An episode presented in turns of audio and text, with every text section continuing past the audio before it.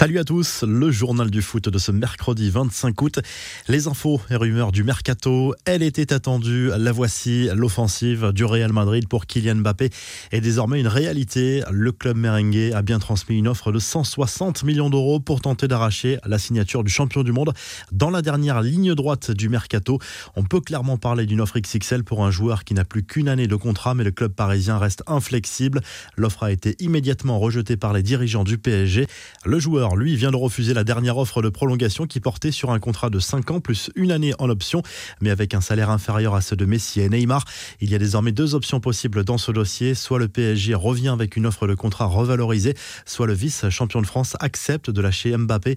Mais là aussi, il faudra que le Real revoie son offre. La presse espagnole qui assure que Nasser El Khelaifi aurait fait une promesse à son joueur lors de sa signature en 2017. Le président parisien avait, semble-t-il, promis à Mbappé de négocier avec le Real en cas d'approche concrète du club merengue. C'est désormais du concret. L'autre très gros dossier, c'est celui de Cristiano Ronaldo qui indirectement pourrait être lié à celui de l'attaquant français. Selon la presse anglaise, l'agent de CR7 Jorge Mendes s'est rapproché de Manchester City pour un éventuel transfert. La Juve, qui affirme ne pas vouloir s'en séparer, serait exigeante dans les négociations. Le club turinois attendrait au moins 25 millions d'euros pour libérer sa star de sa dernière année de contrat. Le PSG est également une destination possible pour l'international portugais. Lyon accélère son mercato. Selon la presse anglaise, les dirigeants lyonnais ont trouvé un accord avec ceux de Burnley pour un transfert de Maxwell Cornet contre un chèque de plus de 17,5 millions d'euros. L'avant-centre iranien Sardar Azmoun, lui, se rapproche de l'OL. Une offre de 12 millions d'euros est arrivée sur le bureau des dirigeants du Zénith. Le retour d'Adil Rami en Ligue 1. Le défenseur français de 35 ans s'est engagé avec 3 pour une saison après son aventure portugaise du côté de Boavista la saison dernière. Enfin, l'OM arrache la signature d'un espoir du Real Madrid. Pedro Ruiz Delgado, buteur de la réserve merengue, a accepté de rejoindre Marseille. Il va être prêté dans la foulée en D1 néerlandaise à Nimeg. Les infos, en bref, c'est le jour J pour les dirigeants marseillais et niçois convoqués devant la commission de discipline de la Ligue ce mercredi soir après les incidents survenus dimanche soir en marge de la rencontre entre les deux équipes à l'Alliance Riviera. Pablo Longoria et Jean-Pierre River vont devoir se montrer convaincants, mais les sanctions sont inévitable. Reste à savoir quelle sera la décision de la Ligue concernant le résultat du match. Monaco doit renverser le Shakhtar Donetsk ce mercredi pour accéder à la phase de poule de la Ligue des Champions.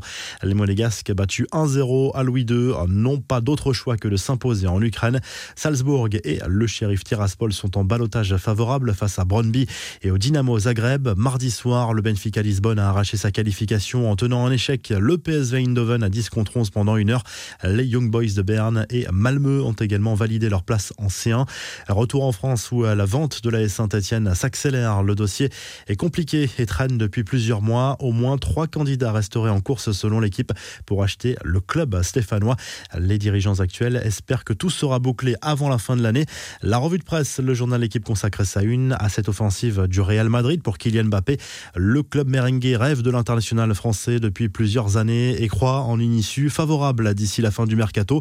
Le journal propose également une interview du Golioris qui est revenu notamment sur l'échec des Bleus à l'Euro. Le capitaine de l'équipe de France est persuadé que cette déception servira à l'équipe de France en vue du Mondial 2022.